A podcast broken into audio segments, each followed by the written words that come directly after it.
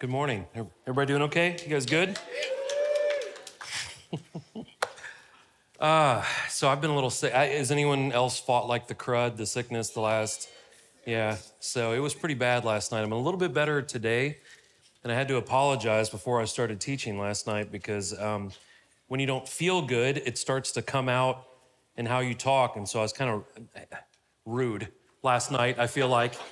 And so I just had to say, like, you know, I'm, I'm sorry. It's not you, it's me. So if it was their first time there, it's, it's, it's, it's me. It's not you. So I'm, I'm, I feel a little bit better today. So maybe I'll be a little less surly and rude um, this morning. But uh, if you're new here, I, I, give you my word. I'm not a bad guy. I'm a decent guy, I, I feel like. And, um, anyways, glad you guys are here this morning. So we're working through the book of James. Um, if, if you're new here, I hope this isn't disappointing. We don't do like cheesy sermon series ever. And uh, yeah, and um, and it, but it's ironic, you know, when I'm sure I shouldn't say this. We're starting off really terrible this morning. but it's probably millions of churches around the globe are doing their, you know, New Year, New You cheesy series or whatever. We're continuing on with the book of James, but ironically, chapter four of James seems like it was almost made to be kind of a New Year's sermon because of what it talks about, especially in the culture that we're in right now. So uh, it's interesting. The Bible tends to, to speak to us when and how we need to be spoken to if we will just trust it to kind of to lead us and it, and it does this week. It's really interesting. If you haven't been here a couple of weeks ago we did advent service uh, last weekend uh, which was really beautiful. I always like those. Yeah I, I don't do anything for those really but but thank you. Um, but two weeks ago, I, I, did have something to do with the service two weeks ago. And in chapter three of James, we talked about the tongue, which is, again, if you haven't been here for James, James is an exceptionally easy book to understand. There's nothing complicated about the book of James. But, but even though it's very easy to understand, it's not very easy to do. It's very difficult to do. Sometimes things are easy to understand, but very difficult to put into practice. And, and that essentially is the book of James. But in chapter three, we talked about the tongue and how James says we are to cultivate peace. But the only way we can cultivate peace is we have to be at peace with who God is, we have to be at peace with who we are in God. And then when we're at peace with God, when we're at peace with ourselves, we can be at peace with other people. But all of that kind of hinges on our tongue. And the Bible says that no one can tame their own tongue. That has to be, that has to be a miraculous work of the Holy Spirit in our lives. That's the only way that our tongue can be tamed. Okay, that's what we talked about two weeks ago. This week, what we're going to talk about, and again, it's very ironic eh, the, the fact that it falls on this weekend, and it's also very ironic in, in the face of our culture that we're going to be talking about the fact that Christians are not to pursue themselves. It is not about us. And so we live in a culture, American culture, uh, that is all about the pursuit of the individual. If you haven't noticed this, then you have done a very good job of completely detaching yourself from everything. So, in our culture, with every news, uh, with every news station, with every ad- advertisement, everything on the radio, everything on cable, everything you see is about do you uh, do what you want to do, make yourself happy. The, the goal of life is for you to find what makes you content and what pleases you. And what's interesting about that is that is completely antithetical to what the Bible teaches us. That there are actually a, a ton of problems when we pursue what we want to do. So, again, I find it ironic. This time of year is when everyone makes, and I'm not knocking you if you do resolutions, but we make all these resolutions that's really just about ourselves. I want to be better. I want this to be better. I want to make more money. I want to, you know, lose weight. I'm me, me, me, me, me, me, me. And then the world kind of like pushes that on us even more. And we buy into this pursuit of self, which is, we're going to talk about it, called hedonism. And so we're going to talk about how today the, the, the, Bible teaches us the exact opposite. It is not about the pursuit of what we want, it is about the pursuit of what God wants for us. That's what we're going to talk about this morning, okay? All right, you're probably already regretting your decision to to get out of bed this morning and come here. It's okay. Thank you. Um, you kind of honesty. That's good. We're an honest church. That's cool. You should have got a notes handout when you came in. Everything I'm going to say is in there. You can read over it. It's not too bad. It's going to be good. It ends well. Uh, everything will be on the screens. If you have the Experience Community app, just click on sermon notes. Everything is there. If you have a Bible, we're towards the back in the book of James. This book was written in about 54, 55 AD by the literal younger brother of Jesus Christ, uh, who was the head of the church in Jerusalem before he was killed uh, by the Caesar. So, anyways, so let's uh, let's pray we will jump into this and um, we'll start our year off strong, okay? Let's pray. Father God, we love us. We, we love you. We love us too.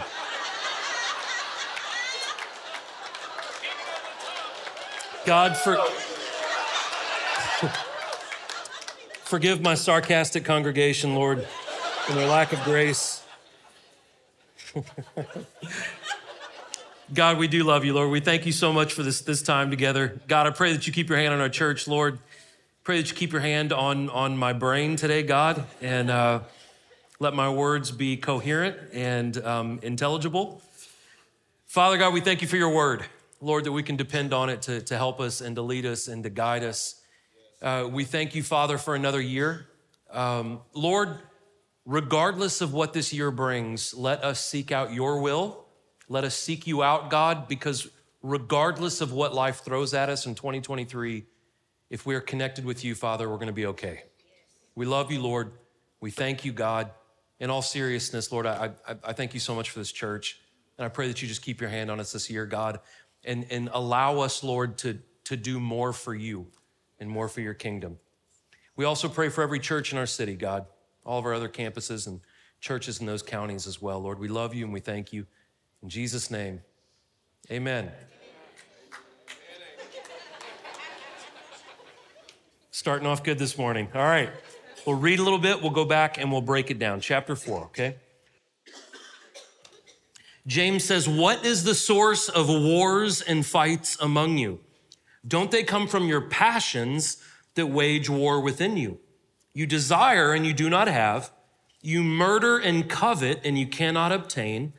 You fight and you wage war. You do not have because you do not ask. You ask and you do not receive because you ask with wrong motives, so that you may spend it on your own pleasures. There's a lot here. So, if you were here for chapter three a couple of weeks ago, James ends with this, this really kind of beautiful language about cultivating peace.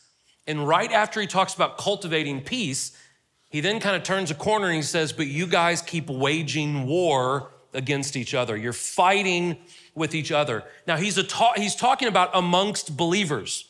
He's not talking about warring and fighting with non believers. He's saying within your own family, you guys are fighting and you are warring with each other. And he says the reason why you are warring with each other is he says there is a war going on inside of you. So there are passions there are desires, there is selfishness that is in us unless we let God address that and take care of that. And because we have this unresolved kind of evil within us, we start to take that out on each other.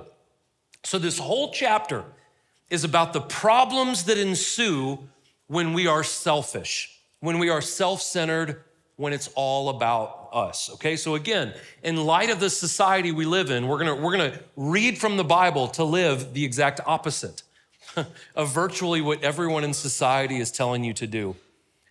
So conflict can escalate into sinful territory because of our selfishness, because of our desires. Now, that word desire is actually linked to a word that we don't use a whole lot hedonism. Now, this is a word you may hear in church or you may read in a book, and it, but again, it's not, not really a part of our common vernacular. But hedonism is, is a philosophical term. And hedonism is the philosophy that life is all about the pursuit of our own pleasure. So, whenever a preacher or a book or something says, you live in a hedonistic society, you 100% live in a hedonistic society.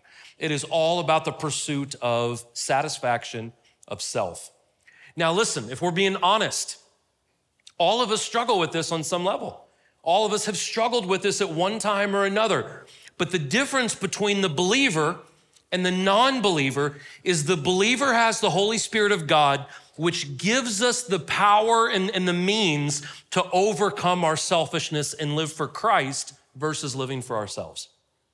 So we should be living differently. As Christians, we should know that our life is not about us. We were bought by a price, for a price, right? By God. And the Bible says we don't belong to ourselves, we belong to Him. And then we should be living for Him, okay? So James says, we fail, not necessarily us in this room, but humanity, we fail to obtain the really, truly great things in life for a couple of different reasons. One, we're searching for the wrong things. We are trying to find fulfillment and peace and joy and love, but we're looking for the wrong source. And not only are we looking for the wrong source, we're looking for it by the wrong means.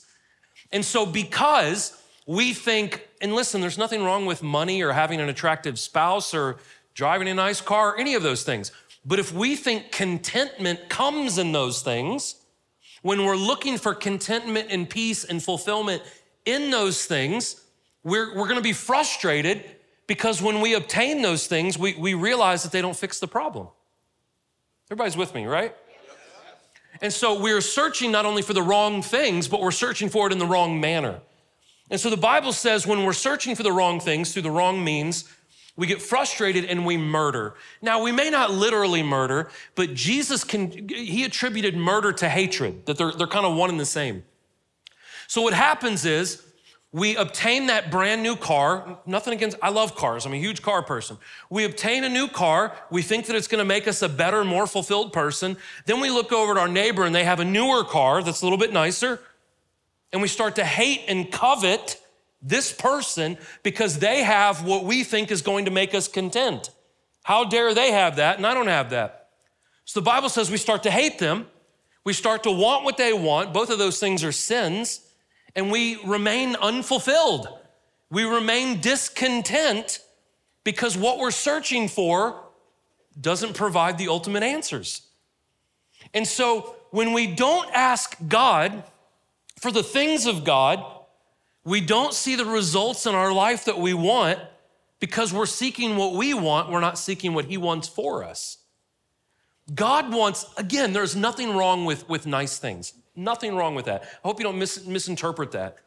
But God wants something even greater things for us than, than new cars or nice homes. He wants peace in your life. He wants joy in your life. He wants contentment and fulfillment in your life. But we cannot have those things if we do not go to the giver of those things. So we must not only seek the things of God, but we must also seek them for the right reasons. If you and I come to church only so we can be happy, we are still pursuing ourselves, we're not pursuing God. Uh, I'll put it in a, in a, in a more uh, practical sense. If, if you're a man in here today and you are coming to church this morning just because your wife left you, even if you get her back, give it time, she's gonna leave you again. Because your heart has not changed. You're here for the wrong reasons. The, the reason the marriage probably fell apart in the first place is you, as a man, were not connected to God the way you should be, which means you're not living the way you should be. So if we pursue our Creator for the right motives, we receive the things of God, we build a relationship with Him, and things start to line up and fall into the place that they should. But if I, I can't tell you how many men, this is a true story, who have come to this church over the years because their wife left them, they get into church for a little bit, wife comes back, they slip right back out and they end up divorced because there was never any core change. They were coming to church, they were pursuing God, not really for God, but for their own selfish gain. And that is not pursuing God at all. And so things remain broken. So we have to put, and we'll talk about this later, this actually, all of this ironically benefits us. When we put ourselves aside, we actually, we win. It's, it's amazing how ironic this is. But we have to put our desires aside. 1 John 5, 14 through 15 tells us that when we pray for things in the name of Jesus, we receive those things. Now, that's not like a name it, claim it, you know, magic trick. You walk out in the parking lot and you're like, in Jesus' name, new 911 Porsche, right? Open your eyes, that Toyota's still there. That's not how it works. I wish, right? What this means, what this means is when we pray for things that God wants for us, He gives us those things because He wants us to have them.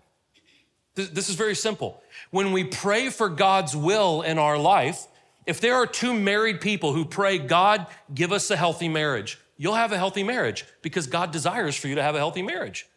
God wants you to have these things. So when we pray for things in the will of God, we receive those things because God wants better things for us. The problem is is we don't trust God. We think that what we want is what's best for us. So sometimes we, we may pray for a certain job, right? God, give me that job. I want that job more than anything. But God knows that maybe that job is not good for your family. Maybe that move to that other area wouldn't be healthy for your, your children or your marriage, whatever. God sees everything better than we see things. So we have to trust Him. And when we trust Him and seek out His will and receive the things in His will, again, we get those things. I keep saying the same thing over and over again. We get peace, we get contentment, we get fulfillment because we're living in God's will. The problem is, is a lot of us think that we are the center of the universe. Does this not annoy anyone else when you watch TV and like like last night we were watching New Year's Rockin' Eve, which is like self-torture. I mean, it's the worst thing ever, correct? We do it every year. We get Asian food, we turn on Ryan Seacrest, and every year I'm like, why do I do this every year? I might as well stick needles in my eyeballs, but but but we do it, and um, but it's crazy just how everyone you see, it's like the world is revolving around them. Everyone else is kind of a minor character in the movie about me. Okay, that's the end of my monologue. Let me read the next part here. You adulterous people, don't you know that friendship with the world is hostility towards God? So whoever wants to be the friend of the world becomes the enemy of God. Or do you think it's without reason that the scripture says, the spirit he made to dwell in us envies intensely? But he gives greater grace. Therefore, he says, God resists the proud, but gives grace to the humble. Therefore, submit to God. Resist the devil, and he will flee from you. Draw near to God, and he will draw near to you. Cleanse your hands, sinners, and purify your hearts, you double minded. Be miserable and mourn and weep. What that means is, is when you do something evil, feel bad about it. That's what he's saying there. Let your laughter be turned to mourning and your joy be turned to gloom. Humble yourselves before the Lord, and he will exalt you. So when he says you adulterous people, this has nothing to do with, with sexual relationships or, or, or even marriage in the sense that we think of marriage. That's not what it's talking about. What, what this is talking about is, is when we think of our relationship as the church, us, right? Is we think about our relationship with God, the Bible says it a lot of times, all the way from the beginning of the Bible, all the way to the end of it, that He is the husband and we are the bride. So the best way to think of our relationship with God is, is, is like a marriage, that kind of commitment. I don't mean this to sound weird, that kind of intimacy, not a sexual intimacy, of course, but that kind of deep connection with our Creator. So when the Bible says that we are adulterous, what that means is we, as the bride of Christ, have been spending time with someone other than our husband. The Bible says that is the world. Now, that doesn't mean the literal earth that we stand on. That means a society that does not pursue the things of God. It pursues its own selfish agenda. So, whenever you're in church and people say things like that's very worldly, that means that, that it's, it's, it's the pursuit of self versus the pursuit of God. And to try to serve a godless culture and to say that we are followers of God is not only false, the Bible says it is hostile towards God. Hostile. Hostile. It is interesting when you think about it in a marriage scenario. It's like if, uh, if you're married and, and women, if you see your husband talking to another woman, it's not only kind of like, well, that's not okay. It's, it's an act of hostility, is it not? It, it is something that, is, that, that garners anger justifiably. You're spending time with someone else. And so James uses pretty aggressive language. You become an enemy an enemy of God. So, Galatians 5, listen, this is all very practical stuff. Galatians 5 says that when we have the Holy Spirit, in the book of Ephesians, it says when you genuinely give your life to Jesus, you are sealed by the promise of the Holy Spirit. You have the Holy Spirit of God with you, okay, to help you. The Holy Spirit of God that is in us as Christians is, is the, the opponent, the fighter off of evil. So evil tries to come into our heart, evil and temptation is all around us. The Holy Spirit protects us, guards us. It's the opponent of the world, if you will. So when we side with the world, here comes the logic. When we side with the world, we are choosing to be an opponent of the Holy Spirit. This is foolish. This is dangerous. We are choosing to live in opposition with God. And I'm not trying to be mean, but whenever people are like, oh, why doesn't God ever answer my prayers? When you are living in opposition to the spirit that should be in you, this is why your prayers aren't answered. This is why things are not falling in line the way they should. You have chosen to be an enemy of God. Corey, that's harsh. I did not write this book. I just read this book and just kind of talk about it for a little bit every weekend. So, so verse five echoes uh, uh, Exodus chapter 34. It says that the spirit that lives in us envies intensely for us. God is a jealous God. When this church was about 50 people, we were over off the square. Um, it was a long time ago. I was teaching the book of James for the first time, and I, I read this. I said that you know, God is a jealous God. This lady in the back raises her hand, and I was like, uh, "You in the back?" And uh, she goes, "I don't, I don't believe God is jealous." And I was like, "Well, I mean, I just, I just read it out of the Bible. Well, I don't believe that because I don't, I don't think jealousy is a good thing." And I said, "Well, no. Sometimes jealousy is a very good thing. What I mean is." If I'm married to my wife, which I am, and I see my wife talking to another man, as a good husband, it should make me envious of that time that she is giving to another man besides me. That's, that's called being a good husband. And so, every man in this room, if your wife is giving affection to another man, that should bother you. You should be envious and jealous of that. That is, and so God, as the perfect husband, is jealous of his church when his church gives its affection to the things of the world. And so this is a good thing that the creator of the universe wants to be with you so bad that he's jealous when you don't want to be with him. That is a beautiful thing about God. So therefore, we are to submit to him. And all of us in this room are, are, are prone to selfishness, we're prone to pride, we're prone to following the world and our own desires. And here's kind of the, the, the, silver lining in this passage is that God is gracious, though. God is good. He loves us. And it says He resists the proud. So when we are prideful, it says that God pushes away from us. But if we will be humble, God draws near to us. So, so here's what is interesting, though. When we are prideful people, we limit ourselves, we hurt ourselves that we do not have access to the things of God when we're prideful because the Bible says that God pushes away from pride and arrogance. You're gonna think I'm crazy. I have this kind of theory. I believe God loves everyone, but I don't think God likes everybody. And I get it from this passage. He, it's, it's like that know it all that no one wants to be around because they're so arrogant. And I feel like there are humans that God's like, man, I love you, but like, I'm, I'm not gonna spend that much time with you because you're so prideful, you're so arrogant which says we don't need God in our life. So he resists that. But he gives grace to the humble. So, in my opinion, the, the key to it all, the key, the key to salvation, the key to a relationship with God, a relationship with humans, is humility. There is no salvation without humility because it is in humility we say we need a Savior. So humility turns everything on. So, so here's the thing we must, we must work, we must, we must take action to draw near to God. That starts with humility. And the Bible says that when we draw near to God, He draws near to us. Not only does He draw near to us, this last part is important, He exalts us, which means He lifts us up. Again, I'm, I'm not trying to be mean this morning, I'm, I'm genuinely not.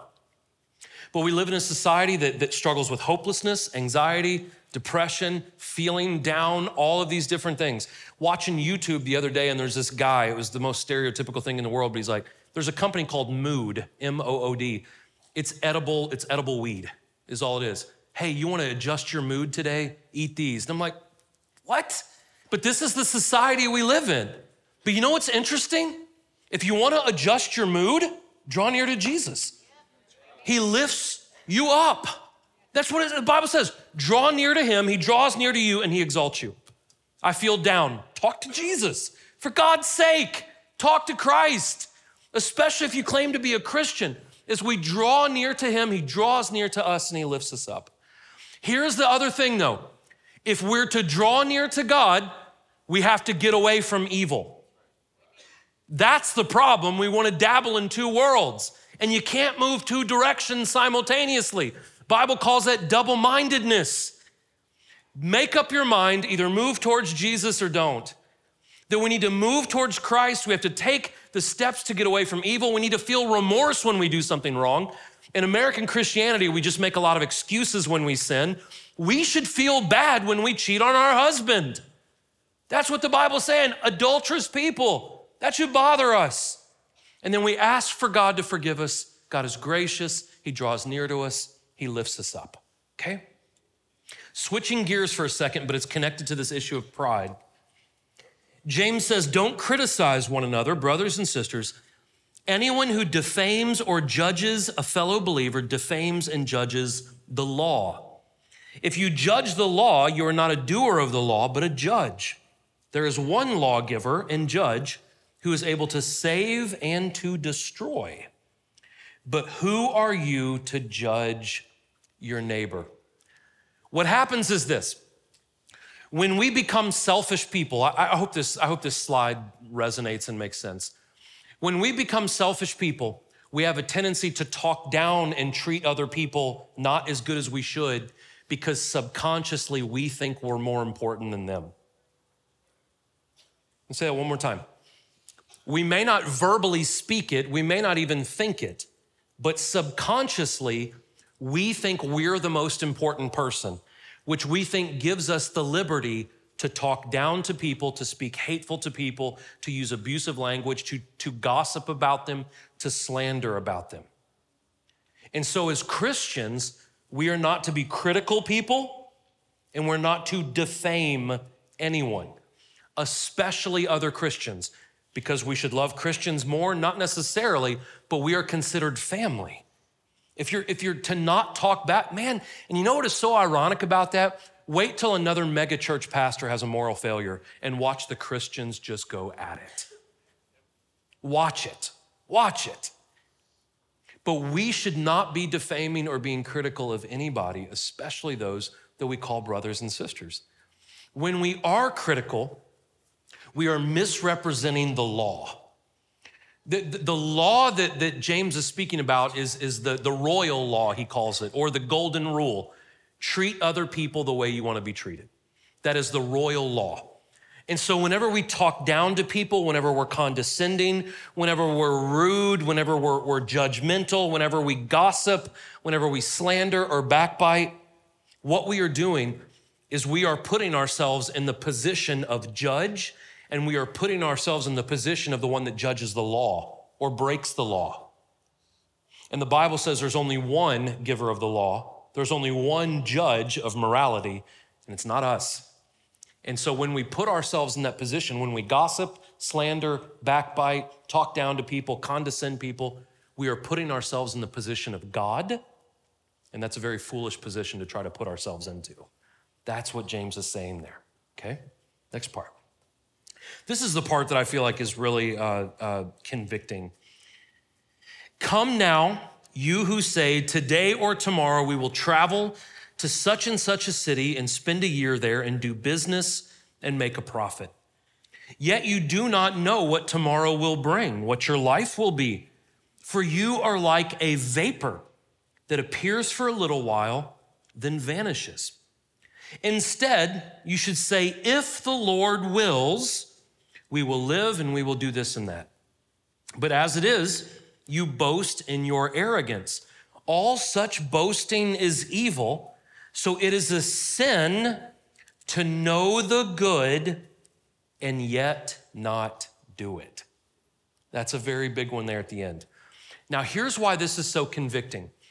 This, this, this part that I just read is a rebuke about our attitude that we get to make whatever plans we want and do whatever we want to do. Basically, what is happening is this we've all done it, so let's just be honest in this room this morning. What we do is we say, God, I want to move to this area. I want to do this job. I want to do these things. I'm going to do all this. I'm going to go ahead and start booking plane tickets. Hey, can you go ahead and bless all this for me? And we've never consulted with God on what He wants for us. So we make a lot of plans and then we say, hey, Jesus, I need your stamp of approval on this. Is that not the height of arrogance, by the way? Hey, God, I got some plans. Can you go ahead and bless that for me? Like he's like your personal notary or something, right? It, it, it's pretty cocky. We've all done it though. We've all done this. But, but, but what James is saying is that's, that's not the way that we're supposed to talk to God. We're not supposed to live our lives without ever consulting on how God wants us to live our lives. There was a pastor about 15 years ago that wrote a book, and it was a really, really interesting kind of phrase that he coined. He called it Christian atheism. It, it, it, Christian atheists are people who, who believe in God, but do, they do not live in a way that resembles a belief in God. They, they believe in God. They say, Yeah, yeah, I know who Jesus is. I never talked to him. I don't know anything about him. I never ask him what I'm supposed to do. But yeah, I'm a Christian. He would say that's a Christian atheist. You might as well be a Christian atheist. So, how we should make plans is this even though we often decide what we want to do. Listen, sometimes we even do it in the name of Jesus. I've had people come up to me over the years and are like, hey, I'm gonna go be a missionary and so and so, and I'm gonna do all this and I'm gonna do all these things. And I'm like, well, have you prayed about that? Uh, well, I mean, no, but I mean, it's missionary work. Yeah, but you still need to ask if that's where God wants you to go, if that's what your role is, if that's what you're supposed to do. So, what we should do, instead of saying, hey, God, I got all these plans. Can you bless it? What we should do is, God, what are your plans for my life? Tell me what you want me to do.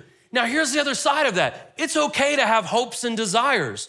There is nothing wrong with you having goals and dreams and aspirations. There's nothing wrong with that. But here's how we are to pray about those things. God, one day I want to live in, you know, Maui. I want to retire in Maui. It's not going to happen, but you know, whatever. God, one day I'd love to retire in Maui. If that be your will, will you open up a door for me to do that? And so, what we're doing is we're telling God, hey, here's something I'd love to do, but I only want to do that if you want me to do that. And we are praying in His will. And so, we as Christians should have a desire to live out the will of God more than we have a desire to live out our own plans. Here is why because as a Christian, you should know that God has bigger ideas and better plans for you than what you can even come up with yourself. So, when my wife and I first got married, my wife was born in Frankfurt, Germany. She lived in, in Germany for most of her childhood and she loves Germany and she's traveled a lot in Europe. I've been to Europe a couple of times, but I've never spent a lot of time over there. When we first got married, we're like, hey, I got an English degree. I can teach English there. She has a chemistry degree. You can go do some, some chemical thing over there. Let's move over to Europe and we'll just live as a young married couple in Europe until we, you know, don't want to anymore. Well, and then we both got saved and got into church and God called me to ministry and we never moved to Germany. Now, there's a part of me that's like, man, I bet that would have been cool to live in Germany. But listen, if I would have done my thing versus God's thing, you and I wouldn't be in this room right now. We wouldn't even be here right now. Not only does it affect you, it affects a lot of people around you. And now looking back, I'm like, wow, man, God had so many more cool plans for my life than I even had for myself. But we have to trust the Lord in that. And here's the thing we do not have forever to make up our mind who we're going to follow. Jesus, James, the brother of Jesus, said, Your life is like a vapor. If you've ever seen someone take a hit off a cigarette, right? They blow out the smoke and the smoke just kind of dissipates and goes away. It doesn't like hang out for a long period of time. The Bible says life is like that smoke. It just comes out and it just kind of dissipates into the air and it's gone real quick. In 2017, I personally, we did more funerals than this. I personally did 17 funerals in 2017. Only one of those 17 funerals was for someone over the age of 40. I'm 43. That's pretty young. And at every single one of those funerals, I looked at a whole packed out sanctuary full of young people, and I would say, Your life is like a vapor. You don't know. You're not promised longevity, you're not even promised tomorrow. So we have to make a decision today whose will we're going to follow the ways of the world and the will of myself, or the ways of God and the will of God. Now, I'm not trying to be a jerk, but if you if you look at the world right now, to me it's a pretty easy decision. We are a dumpster fire right now as a society. So when I look at the world and, and they're like God or the world, I'm like, this doesn't even take any thought. Like, like we just wreck it all the time. And everyone's like, New Year. And I'm like, man, you better put your seatbelt on for 2023, quite frankly. It's gonna be more chaos because we haven't changed. And so, so it is so clear to me that my way doesn't work. I've, I've tried my way, didn't work too well. And man, the ways of humanity don't work. Listen, if you don't believe me, if you're not a Christian in here, just study history. Tell me one empire that has stood the test of time. One. Well, we're Americans. Okay. We'll see how it goes. Not one empire has stood the test of time. We are tanking, which should push us towards Christ even more. So, again, not only do we not have forever to make a decision, this part is really interesting. It is a sin to know what is good and to not do it. There are two kinds of sin. I don't know if you guys knew this or not, two kinds of sin sins of commission, which means things that we commit, things that we do that we should not do. That's the first sins of commission. So if the Bible says don't steal and you steal, that's a sin of commission. And then the other kind of sin are sins of omission which means when we know something is right, but we choose not to do it, that's also a sin. And so if we know the truth, if we know that God's will is better for ours, but we do not follow the teachings of the word, if we do not consult with God and ask what his will is for our life, that is sinful. That is sinful. The pursuit of self is completely antithetical to everything this book teaches. The pursuit of self is antithetical to the word Christian. Do you know what that word means? It means to follow Christ. The word Christian was first spoken in Antioch, and it was a, not Antioch, another Antioch, and it was a derogatory term. The word Christian meant little Christs, little Jesuses. That's what the word meant. And people would say it derogatory towards the followers of Jesus. Oh, you guys are Christians. You're just, you're just many Jesuses. And the Christians were like, we're trying. Yeah, that's what we want to be, right? We want to be little Christs. We want to be little Jesuses. We want to be the representation of Jesus on earth until he comes back. And so they, they, they took it, right? Yeah, we're Christians. But that word means that we follow the directives of Christ and not the directives of ourselves. So, if we call ourselves Christians and we're like, man, I'm just to do me this year, you're to fail. You're to fail. It's to be an epic fail for you. It's not to be a good year for you man, I'm just gonna pursue me. I'm just gonna work on loving me more. Guys, I get so sick of hearing that crap. Work on loving God. You will understand more of who you are when you understand more of who He is, and you will learn to love yourself appropriately, and then you can love other people too. but it all starts with loving God. It's not about you. This book's not about you. This life's not about you. If you claim to be a Christian, you were bought for a price and you don't belong to yourself. That is in this book. It says it in this book that you do not belong to you. It's my life. Nope, not if you're a Christian. You've been bought by the blood of Jesus Christ for a greater purpose, for something even greater than what you can imagine. So the first thing is this the pursuit of self, if I haven't made this abundantly clear this morning, the pursuit of self dishonors God. When we become hedonistic, our lives dishonor God. We cannot honor God and do what we want to do simultaneously. That's why Jesus said, No man can serve two masters. You can't do it. God created us to do great things, and to live at a high standard, listen, because you are of the highest value of anything in the universe that God has ever made. You are the only, I say it all the time, but I like saying it. You are the only thing in the universe that looks like God. You're it. You are the only thing made in the image of God. You are the only thing with a soul that has the breath of God breathed into them. You are extremely valuable. Live like it. Live like it. So we must intentionally, we must intentionally fight the temptation to live for ourselves. We have to consciously do this. This means if, if lust is our, is our downfall, is we're scrolling through YouTube or Facebook, which are, which are fine. I have both of those. But if that ad pops up, X off of it. If that thing pops up that tempts you, get off YouTube if you have to. Get off whatever you have. Walk away from that, deliberately get away from that temptation. If materialism is your, your temptation, and you're hanging out with people who are always trying to one up you with their new truck or their blah, blah, blah, or whatever they have, it might be a good idea to find some new friends. It might be a good idea to hang out with some other people who are humble and, you know, material stuff is not their, their value and their identity. Maybe it's time to get away from that temptation. Whatever step you got to get into, choose to live for Christ and not for yourself. Here's the other thing, and this may be the most ironic thing we say all day the pursuit of self actually limits you. The pursuit of ourselves actually limits how much we get in this life. And many of us are frustrated and we're unfulfilled because our selfish pursuits have not yielded us the things that we really want. When we're chasing fancy cars and fancy houses and popularity, do you know what we really want? We want affirmation. We want love. We want fulfillment. We want peace. And God says, I can give you all those things and you don't even have to go into debt for it. I can give you all those things and you don't have to keep up with the Joneses. I can give you all those things and, and it's free, it's a gift. And so when we pursue ourselves and the selfish things of this world, we actually hurt ourselves.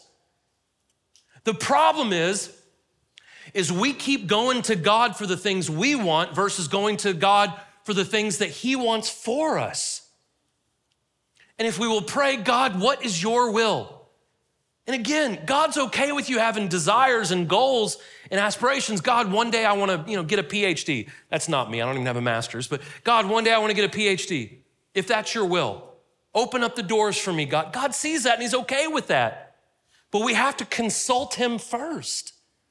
And when we ask what God wants, we do find peace we do find contentment and joy, the, the great things in life. So the pursuit of self dishonors God, it limits us and it hurts our relationships. Many of you guys have seen this.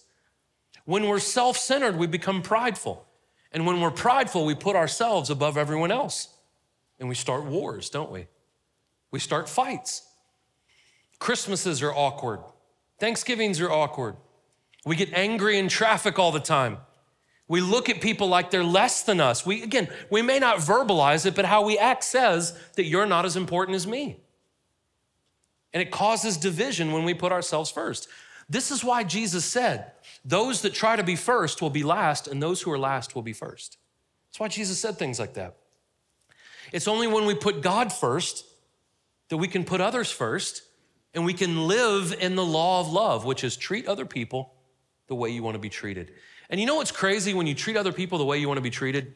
It's funny how peaceful things can become, how well you can get along with others. The pursuit of self also leads us spiritually astray. If we believe in Jesus, but we don't act like Jesus is Lord, everyone sees the stickers, Jesus is Lord, that literally means that Jesus is the boss.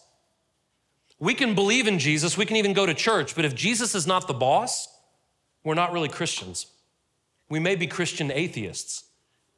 And in this, we miss out on the blessings of God, we miss out on the help and direction of God, and we also subject ourselves to the judgment of God. Because when we live for ourselves, we're living in opposition to God.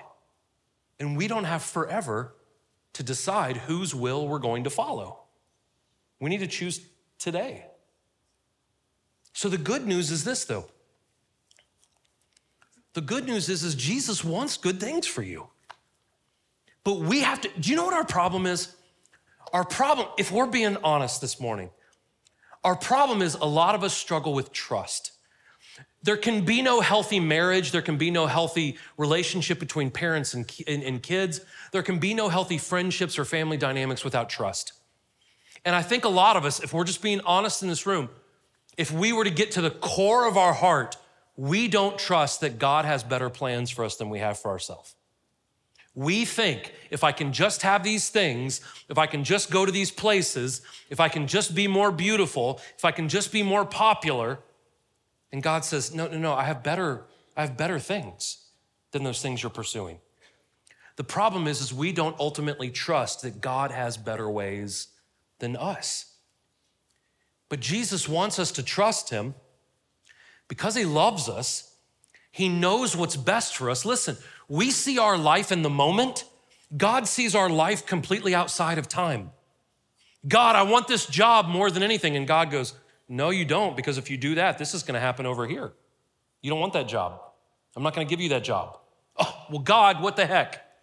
We have to trust that God knows what is best for us because He is perfect and we are imperfect. You know the biggest lie that media and stuff tells us all the time? You're perfect just the way you are. No, you're not. That, that, is, that is a lie. Listen, don't ever tell your children that. You're perfect just the way you are. No, no, no. You're, you're not, that's why we need a Savior, because we're not perfect. If we were perfect, we wouldn't need God. If we were perfect, we wouldn't need the church. We wouldn't need leadership in our lives. We're not perfect. We're very imperfect. But that highlights just how good God is, that He loves us even in those imperfections, that He shows us grace and mercy. We're not perfect, but that's okay. God loves us anyways, and He wants to help us. And one day we will be with perfection, the Bible says, and at that time we will be perfect as well. But we're not there yet. Until we get there, though, guys, however you have to do it, you have to start trusting God. If that means keeping a journal, when you pray, write stuff down, and then when God answers those prayers, write it down. And you'll start to build a reputation with God, or God will build a reputation with you that you can trust Him. Listen, we also have to obey His word. We cannot. We cannot live in rebellion to God and expect to get the things of God. Do you guys hear me? we cannot pray if we are living unrighteous and expect God to answer our prayers. Why? Because the Bible says he hears the prayers of the righteous, which means obedience comes first. We have to make sure that we are living in accordance to the word of God. Then we can ask for the will of God for our life. God, show me where to go, what to do. You know better. And then pray for wisdom. Pray that God gives us the eyes and the ears to see what doors to walk in. Not only do we ask God to open doors, maybe we need to ask God close doors sometimes. Shut off the, the, the, the bad paths so I don't go down them. Give me the wisdom to see what you want me to do and where you want me to take my family and what my future is. God, give me the ears to hear. And then we just need to know in our heart, God, you know what's best and I don't. It is a trust issue. It is a trust issue, but I'm going to tell you, God wants what's best for you. How do we know this? A perfect God sent his perfect son to die on a bloody cross for you and I. How can I trust God? That's how you can trust God. That he gave his only son to die for us. This demonstrates his love. This demonstrates that we can put our trust in him. He gave everything for us. We can trust him with our future. We can trust him with 2023. Listen, I'm not going to get political or any of that. I'm going to tell you a fun fact. No one, to my knowledge, has ever left this church over bad theology. They leave it because I'm not political enough or because I say something against the government or whatever, and they don't like that either. That's why people leave this church. But I'm going to say this and, and whatever regardless of what happens this year with our government, with our economy, with, with, with what happens in the world, If you and I will seek the will of God and trust God, I don't care what happens with all of it, you're gonna be okay. Hold on. That doesn't mean your bank account's gonna be okay. It doesn't even mean your physical body will be okay, but your soul will be just fine. And that's the only thing that's eternal about you, and it will be fine. If we put our hope in Christ and not the media or the government or the Republicans or the Democrats or anyone else, if we will put our hope in Him, you're gonna be okay. Your marriage will be okay, your kids will be okay. But we have to trust that, we have to believe that. That's why we start off the year with a 40 day fast. Because we start off our year, every single year as a church, saying this year is going to be all about Jesus Christ and not about us. So we lay down comforts, we lay down media, we lay down all the noise and the static. We pick up our Bible and we pray and we read. And we start off the year focusing on Him. That's why we do that every single year. Okay? Would you bow your heads with me, please? Love you guys. Thank you for your grace this morning. Started off rough.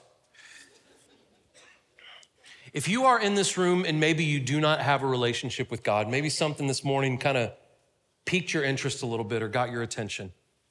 Up here on my right, your left, Pastor Mike is up here. If you have any questions that you would like to ask us, we'll do our best. We're not afraid of questions. Come up here and talk to Pastor Mike, seriously.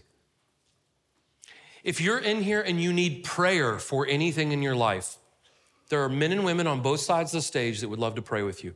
Maybe you, maybe you lack trust. Maybe you're living in fear. Maybe you have financial issues or health issues or family issues. Whatever it is, let someone pray with you.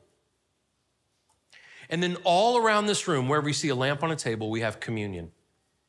And in the middle, there's some on these posts, disposable communion. That bread and wine represent the body and blood of Jesus Christ.